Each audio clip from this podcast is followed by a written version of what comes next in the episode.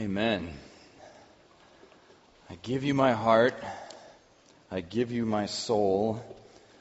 I live for you alone. Lord, have your way in me. Those are the words we just sang as a prayer to him, asking him to do that. Did you mean it? I think you did. And as we open his word today, that's that's really part of what we want every time we come to this word. You know, that we want him to, to open our hearts, that we want to give him our hearts, that we want him to do his work in us. And it's interesting because the passage that we're going to look at this morning is one in which Jesus is using really pretty harsh language because he's trying to break through something to get to our hearts, to get to what's in us. You know, because we just sang, Lord, I give you my heart. And we kind of have to ask ourselves this question, like, if I was giving from the heart, what would I give? If I say, Lord, I give you my heart, what, what is it that I'm giving to him? But not only that, if, if I was giving from the heart, what would you get from me? What would I get from you? You know, what is it that so fills me that it ends up being what I have to give back? And that's kind of what Jesus wants to get to. It reminds me a little bit of what the Apostle Paul says in First Corinthians fifteen. I give to you what I have also received. Right? That we have to take that in to be able to give that back. And Jesus is actually going to contrast two different groups of people here in this passage. And it will seem almost like he keeps changing subjects. But essentially what happens is he's going to show us the Ninevites, a people who outwardly had everything wrong, and Pharisees, a people who outwardly had everything right. And right in between that, he's going to talk about the light that we need to take in that helps us figure out what's really going on in our hearts. And so if you remember last week, we saw an incredible passage about spiritual warfare, and Jesus casts an unclean spirit out of a person. And there's a woman in the crowd who's so amazed that she celebrates him. And then now it says in chapter eleven, verse twenty-nine, that the crowds were thickly gathered together. All right, so what this means is elbow to elbow, shoulder to shoulder, can't even flap your wings. People are crushed around Jesus to hear what this man who casts out demons will say next. What a perfect opportunity. Jesus, the crowd is huge. They're listening. Tell them something like a John three sixteen, for God so loved the world. This is your chance. Well, look at what he says in verse twenty-nine. And while the crowds were thickly gathered together, he began to say, this is an evil generation. And every P R guy in the crowd is thinking, no, no, Jesus. Like, you're taking us the completely wrong direction. You had a chance and you're going to turn them all away. But there's a reason for this. There's a reason for this, because he knows there's something in their hearts that is blocking what he wants them to hear from his heart, right? That that there's something in them that if that's what they were giving, that's not worth giving, and he needs to cut through that. And so he says this, this is an evil generation.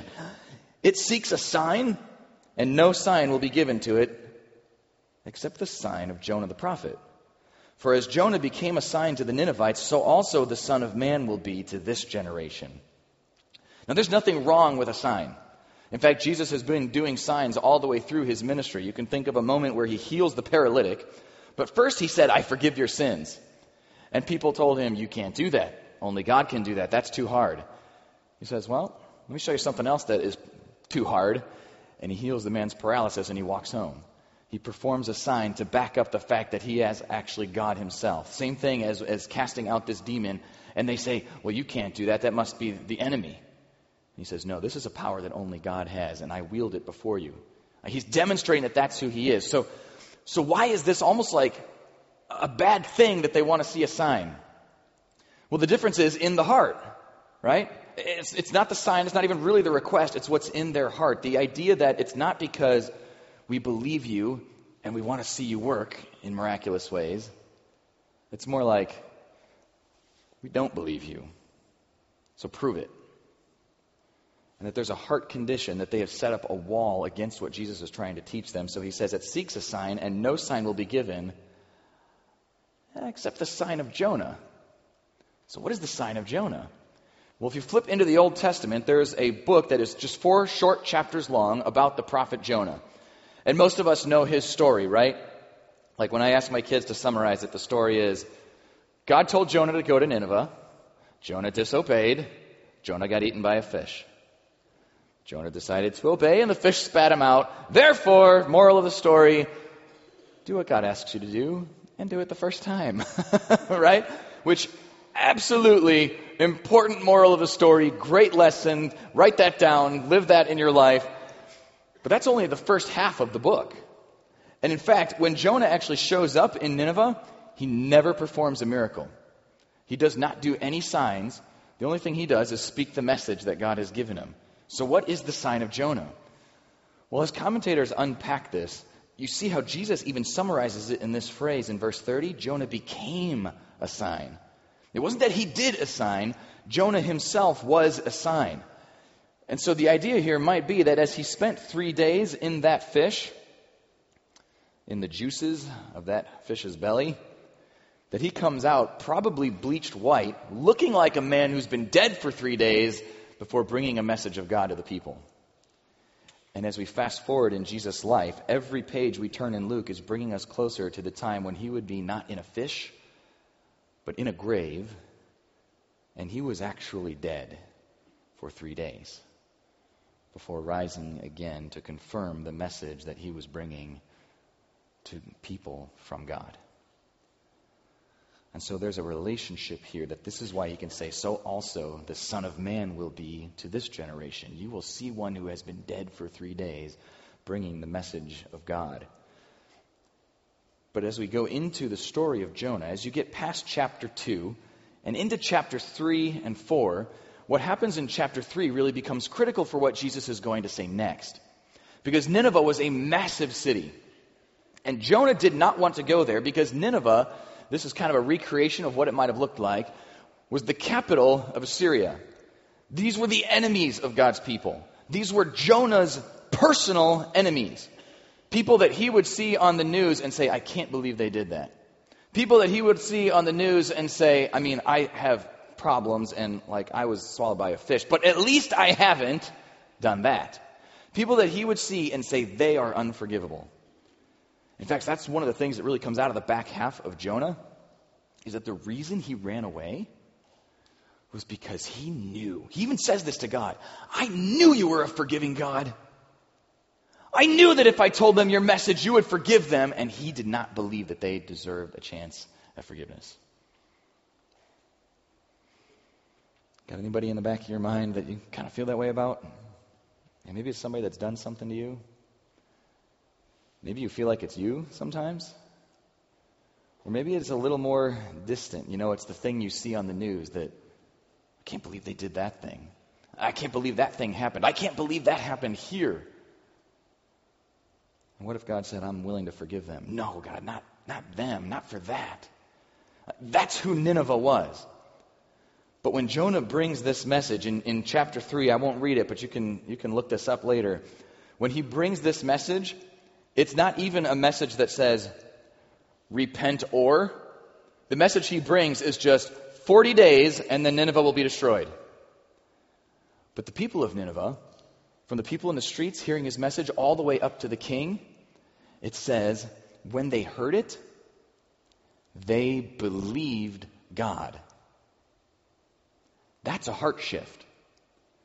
They believed God and turned from their evil ways. The king of Nineveh actually sends out a decree to everybody. No eating, no sleeping. Everyone's going to cry out to God. We're all going to turn from our evil ways, and who knows if he might not relent. And it says God saw that heart change and relented from the disaster that he was going to bring upon them. I don't know about you, but I am so thankful for that story. Because that's one of those things that, like, if I was writing the Bible, I would want to put that in there because I would wish that kind of thing was possible. But I'm not writing the Bible. God did. And he put that in there because that kind of thing is possible. That what seems like it is completely unforgivable on the outside is forgivable because God wants to work on what is inside. And so then Jesus comes back to this crowd who he's just called an evil generation, says, watch for the sign of Jonah to the Ninevites. And then verse thirty-one, he's going to compare two things from that history. One is the queen of the south will rise up in the judgment with the men of this generation and condemn them, for she came from the ends of the earth to hear the wisdom of Solomon, and indeed a greater than Solomon is here. The men of Nineveh will rise up in the judgment with this generation and condemn it, for they repented at the preaching of Jonah, and indeed a greater than Jonah is here. So somebody didn't tell Jesus we are not supposed to talk about judgment and we're not supposed to talk about condemnation, right? Except those are exactly the words that Nineveh heard that made Nineveh listen up. And Jesus doesn't talk this way all the time to everybody, but he's trying to crack through something that is covering their hearts, that is keeping them from listening. And so the picture he gives us here, the queen of the south was not known for righteousness. But every time I read this, that she came from the ends of the earth, I think of like the way John Hammond talks in Jurassic Park, spared no expense. Like, that's the picture that is in our minds here, that whatever it took, she wanted the truth more than anything. She didn't have it, but if Solomon does, everybody's telling me he's the wisest man in the world, then I will do whatever it takes to get there and hear what he has to say. And Jesus says, I'm a greater king than Solomon. I am wiser than Solomon. She came to the ends of the earth. I'm standing right in front of you. And one greater than Jonah is here. Jonah was a reluctant prophet who did not even want to bring God's message to these people because he didn't want them to be forgiven, but one greater than Jonah is here. God himself came to you, not reluctantly, but because he loves you so much that he wants you to hear that forgiveness is actually possible. Jesus is telling this generation, and I think he is telling us, that you have an even greater light than they had. They heard the message of God through a prophet who hated them, and they responded. These people had Jesus standing right in front of them. The light was literally eye to eye in the flesh, and they were rejecting him. And we have seen not only Jesus' life, but we've seen his death, his resurrection, his ascension, and we know that he is coming back. What will we do with that? Nineveh repented. That word really just means turned around. Not just I believe you, God, but I'm going to do what I want to do, but I believe you, God, and I want to change because of that. Because I need you to change my heart. And so what happens is a repentant heart becomes a good sign. A repentant heart is a good sign. That's why he talks about that day of judgment when Nineveh will be held up and this generation will be held up. You know, we can even think about our own hearts and, and what will that comparison be? That Nineveh recognized wickedness in themselves and said, we need a forgiver. Maybe God will forgive us. While this generation ignored the wickedness in themselves and rejected the forgiver. And so their own rejection becomes their condemnation. So here's a question you can ask yourself that maybe you have never asked yourself before. Is there a Nineveh in you? At first that sounds like, I don't want to be like Nineveh. I know how wicked they were. Only here's the thing. We all have sinned and fallen short of the glory of God. Can I actually look into my own heart and say, you know what, there is a Nineveh in me, but I want it to be the Nineveh who recognizes I need a forgiver and receives that from him. That for all the wickedness that Nineveh had committed, by the time that Jesus is on the scene, Jesus says, let me tell you about Nineveh. Let me tell you how dark this can look and how great it can end up. Let me tell you about Drew. Let me tell you about how, how dark it can be and yet how he can bring the light. And so what Jesus says next, it seems like it's almost like a non sequitur. He's completely changing topics, and where did he go with this? But you'll notice in, in the passage, there is nothing between verse thirty-two and verse thirty-three. There's no like, and sometime later, Jesus taught him this other thing. Now he jumps right into this picture of light, and I think that's why. Because he has just demonstrated them the heart change that happened in Nineveh because they received the light of that message from God. And now he wants to shine that light on us. So verse thirty-three says this, no one, when he has lit a lamp, puts it in a secret place or under a basket, but on a lampstand, that those who come in may see the light. The lamp of the body is the eye. All right, so the metaphor here is that the eye is where things come in. All right, this is where I'm kind of taking it all in. And so he's going to tell us that what comes in affects everything. The lamp of the body is the eye. Therefore, when your eye is good, your whole body also is full of light. But when your eye is bad, your body is full of darkness. Therefore, take heed that the light which is in you is not darkness. If then your whole body is full of light, having no part dark, the whole body will be full of light, as when the bright shining of a lamp gives you light. Right, so that starts to get a little bit sing-songy, but essentially what he's saying is light spreads light, darkness spreads darkness. And be careful that what you think is light isn't actually darkness. So the picture is, if you have a light, what is this for? Well, it's to, to light things up, right? My kids don't seem to understand this. My kids literally, they will turn this thing on and set it on the counter. And I come back like four hours later. Oh, there's the flashlight. And it has like the dimmest little bit of light left. Honestly, who turns it on and then just sets it down? That, that's not what it's for. That's what Jesus is saying. It, it, it's not even like a difficult metaphor, or what does Jesus mean here? He's saying, as goofy as it would be to turn a light on and then cover it up, completely defeating the purpose, that's what this is like. You know, that if we let the darkness into our eye, then we're ignoring the light that actually comes to shine into the darkness. Because what I use this for is then I can go in the basement and say, what is that? Oh, it's just a chair. What is that? Oh, it's a stack of boxes. What is that? There's a monster. I knew there was one down here, right? But here's the thing. There are points of darkness that come in.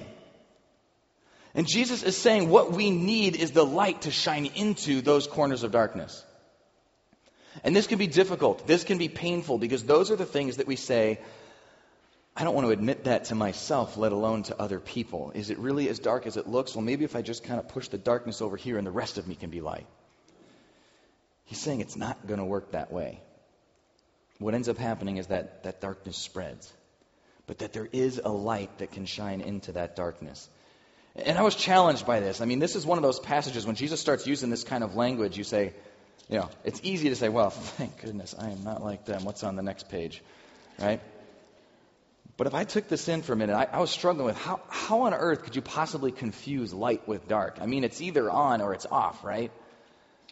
But as I wrestled with that, I realized that there are absolutely times in my own life where I have had to figure out what is it that's going wrong inside of me and what is like the thing behind the thing. And usually the thing behind the thing for me has been that I chose some darkness, but I called it light.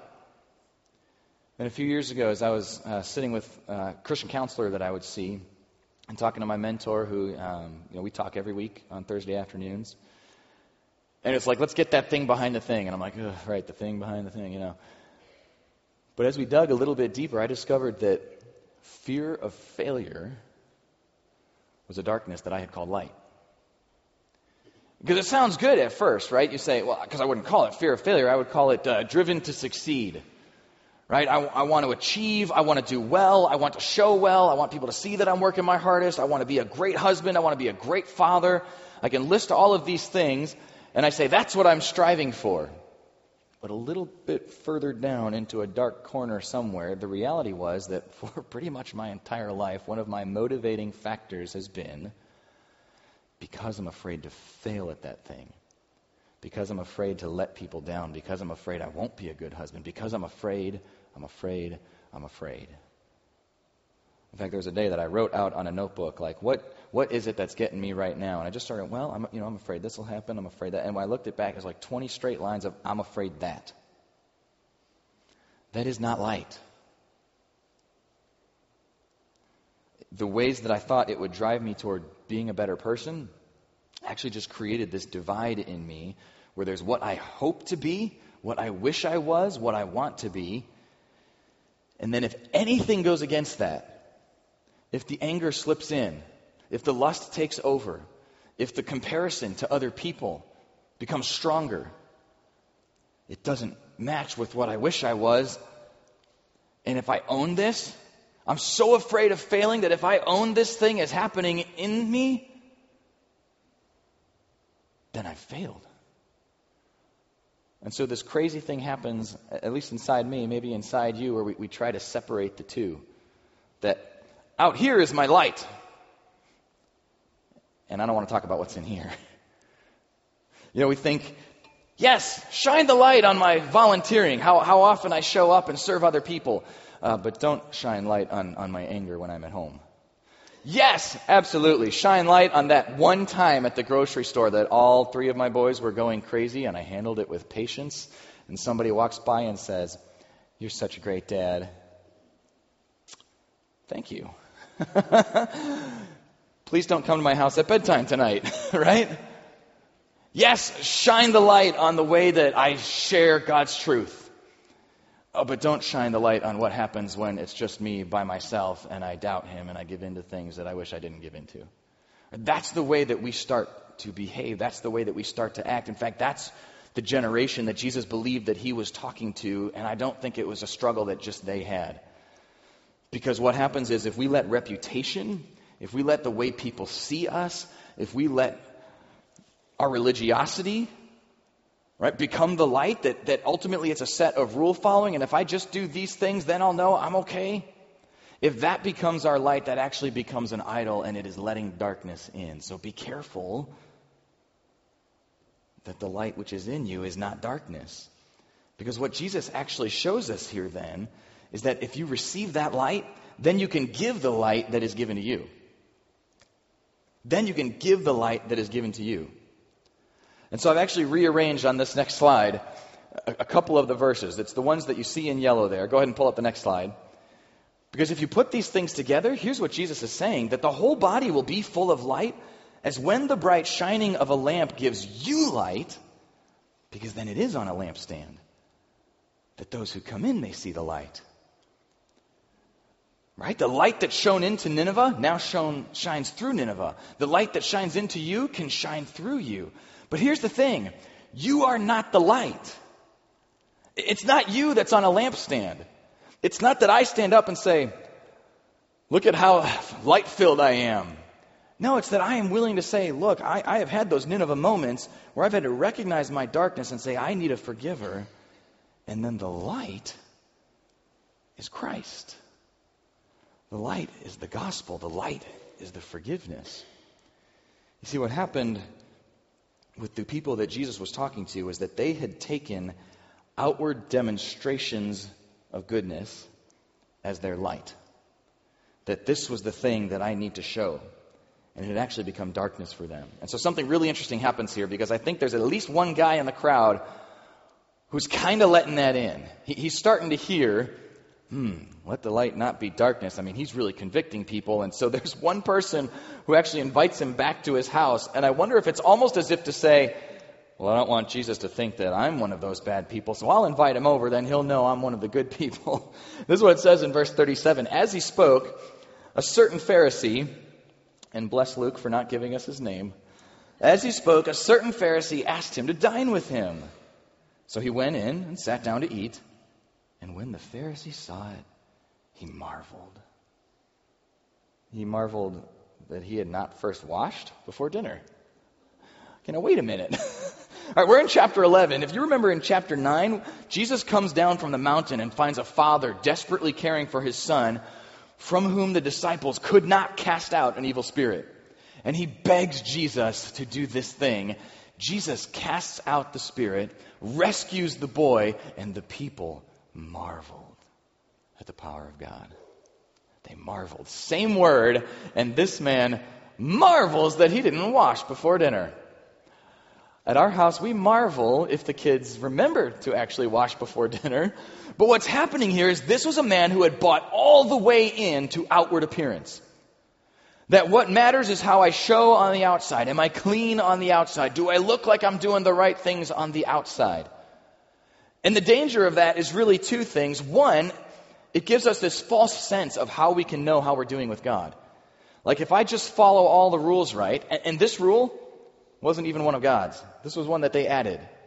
But if I just do these good things, then I can check the boxes and I'll know how I'm doing with God. And maybe even a little darker is I can know how I'm doing compared to you. Which is why we see things, you know, other times that Pharisees show up and they say, "Dear Lord, thank you that I'm not like these other people who do these other things." You know, that's where that reality slips in, that, that even as we read a passage like this, it, it is so easy to say, how could those Pharisees miss it? And so we just got to remember a, a line that I've heard Chad use. I don't, I don't know where he got it, but I love this. It is a short trip to my inner Pharisee. It is a short trip. So to let Jesus speak to us here, because you can almost hear like the monocle falling into the glass of champagne. "Well, I never... He didn't even wash his hands before dinner." And Jesus is like, "You are so not hearing what I'm talking about." This is how he responds. "The Lord said to him, 'Now you Pharisees make the outside of the cup and dish clean, but your inward part is full of greed and wickedness. Foolish ones, did not he who made the outside make the inside also? But rather, give alms of such things as you have,'" literally, "of what is in you. Give alms of such things as you have, then indeed all things are clean to you."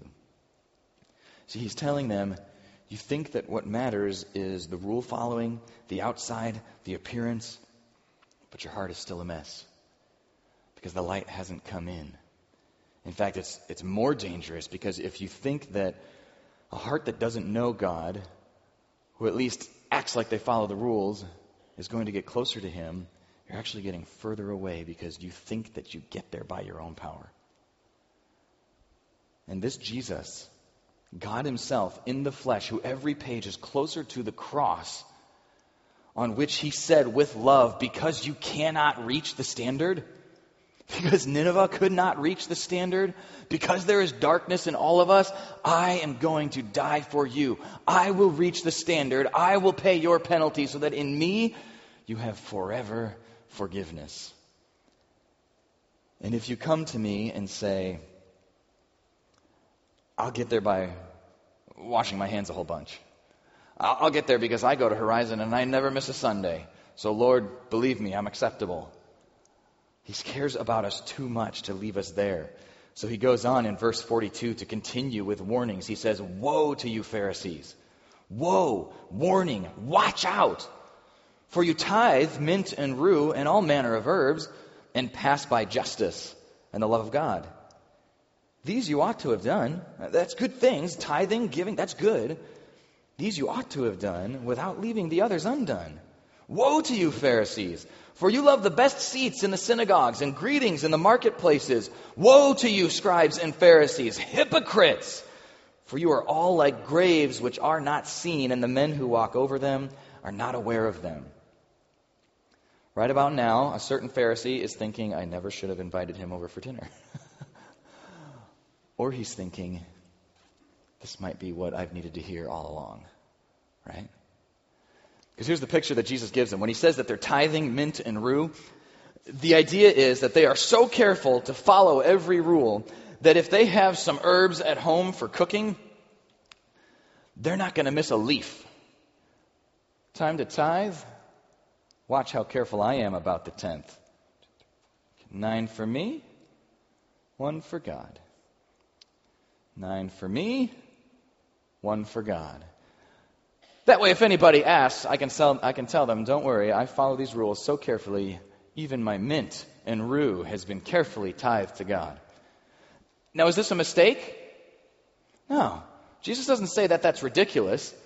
There's something good about that, about being intentional, about, about being disciplined to give that back. But it's incredible how quickly it can turn to being about me instead of about him. I know when I really, at a point on my own, I guess you'd call it journey of generosity, when I was learning what giving was really all about, you know, I can remember a mentor of mine that I'm sitting down with, and, and we're talking about what is the tithe and what does that really mean and how do we give, and And we were sort of talking abstractly, but as he spoke, it's like I, I caught this thing that I had really only been thinking about it as a rule to follow. That like, you know, wh- whatever I was giving, what, what if I thought of a tenth as like the threshold instead of the ceiling, and like made that my baseline and just started giving generously, and, and something shifted in my heart. I was like, "Oh my goodness, that, that actually sounds exciting. That sounds fun." Instead of just doing the math, like ten, or one, ten, nine for me, one for God. if I got excited about the things I was giving to, if I got excited about where that was going and how that was helping. And so I started really, like, everywhere, like, looking for how do I make sure that I do this thing. So Grandma sent me five dollars for my birthday. Well, don't worry, I put two quarters back into the church. Got my got my tenth. It was incredible. This short trip to the Inner Pharisee, like, it's it's just crazy for me to look back and think, you know, a couple years into that, to realize I'd slipped back to doing the math. That I'll even make sure on Grandma's five bucks, because just in case somebody asks, I'll be able to tell them, don't worry, I tithed it. Or, or in case I get to the end of my life and God says, I know about that five dollars Grandma gave you. So do I, God. Don't worry. Check the box. So is it bad if I tithe fifty cents on five dollars? If I give that amount back? No, but I realize what was happening. What Jesus is saying here is you are so focused on the outward move of that, the box checking, the, checking, the rule following, I had actually limited my generosity to just checking the box and counting the tenth. And he's telling them, hey, look, that's good, that's great, but you can't do that while leaving justice and love undone. See, that's a heart attitude. That's not just two more rules, also do justice, also do love. He's saying, when that is what's in you, and that comes from the heart of God, then your giving is for justice because you see people who need what you can give. That it comes with God's love because you're not just doing this to make yourself feel like you're doing okay. You're doing this because you see somebody in need, you love them the way God loved them, and you want to give to them. And then you're not even limited by numbers or doing the math. And that's a shift that happens in the heart of a Pharisee, in the heart of a hypocrite who says, I do this thing because that's the mask that I put on. I do this thing because it either to you or to myself helps me feel like I'm doing okay. Because here's the real danger of this. Jesus says, if they don't understand this, they are graves which are not seen. And I've got a picture for you here of a couple of graves, because th- the idea is touching a grave made them unclean, coming into contact with death. And so then there'd be a whole ritual that they had to go through. And so they would actually mark graves and sometimes even paint them white so that you could see where they were and not touch them. The idea Jesus is giving them is that if you look at this picture, you can see in the foreground two marked graves. Jesus is telling them, you walked between them thinking you were dodging the uncleanness. There's actually a third right in the middle. When you live this way, the first danger is that it keeps you from seeing the real light that Jesus wants to give. When I tuck my darkness down because I'm too afraid to own it, I'm too afraid to admit it, I don't want anybody to see it, and so I try to shine something else, that hurts me. But it goes beyond that, especially because these Pharisees were religious leaders. People would look at them and say, man, look at the way they follow these rules. I can't even live up to that. And Jesus is telling them, if people follow you this way, you are the unseen grave. Right? In contrast to Nineveh, who was like a sign of repentance that would stand up to show God's forgiveness, they are the unseen grave that people who follow them have stepped on it and become unclean without even knowing it. And here's how that works. I mean, think about it. If there is a person like you, like me, who maybe has this corner of darkness, let's just say fear of failure, that I'm not willing to deal with, I don't know it's there, I don't want to deal with it, and then you come to me and say, I've really been struggling with this fear of failure, and it's manifesting in my life in anger and just ways that, that I don't know what to do. What will I say? If you come to me and say, I've really been just, I've been trying to learn in this area of giving and I want to know what generosity looks like, and, you know, I don't know, like, is a tenth too much? Is a tenth enough? Is there, am I thinking about it wrong? Uh, I, I don't know, but I always give a tenth of my mint and rue. So count your leaves and you'll be fine. Right? They don't know where they're leading. That's a question that we have to ask ourselves, because again, as we read a passage like this, it's so easy to say, thank goodness I'm not like that. So I'll just tell you, I've seen the danger of this. I've experienced the danger of this. I've been the danger of this. Times where people come to me, they're looking for direction, and I realize, oh, I haven't figured that thing out myself. You know, that's part of what I sat in that counselor's office and had to say, okay, I didn't recognize this in me, but it creates barriers. That's why we need the light to shine in. And that's why, ultimately, I am not your light. Christ is. That's why when we come into this place, we talk about equipping one another, that we are helping one another grow, that we are a growing community of Christ followers because he is the light that shines into every corner of darkness.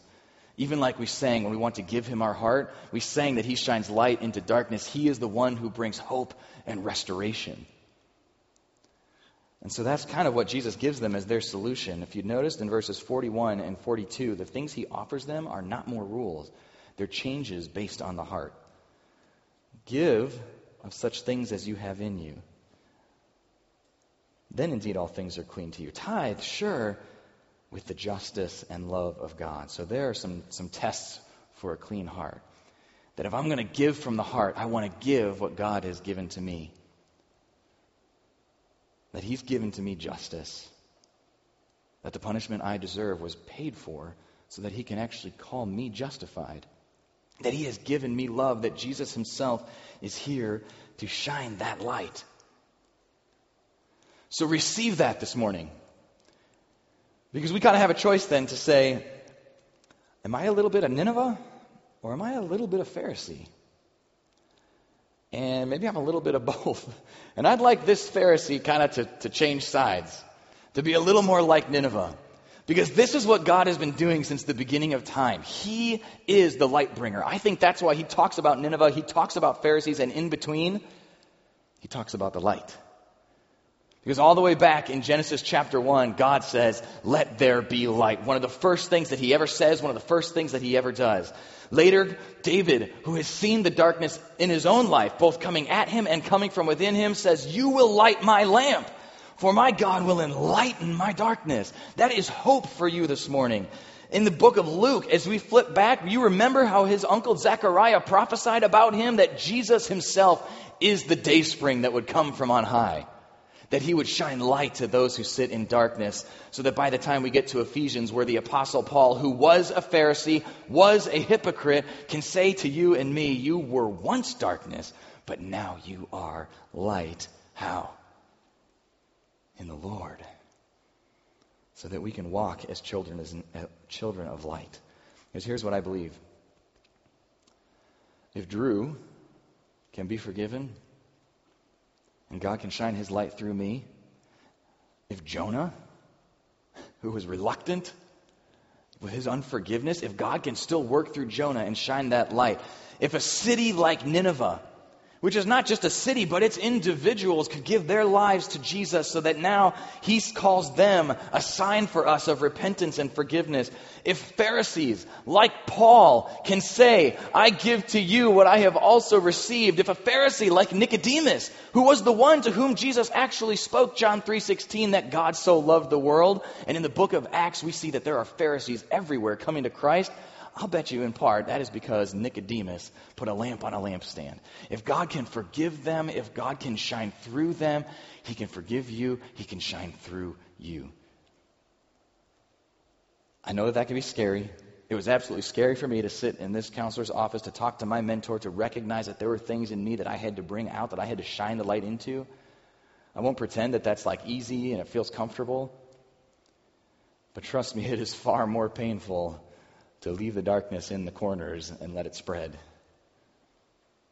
So I don't know what the Lord might be speaking to you this morning. I don't know what, what word that he has for you. I do know that his word does not come back void. And so I would just tell you, if there's something that he's that he's indicating to you in this time, you know, maybe it's a moment that you go and talk to somebody that you trust and say, hey, I think there might be something in me that I need help shining light on it.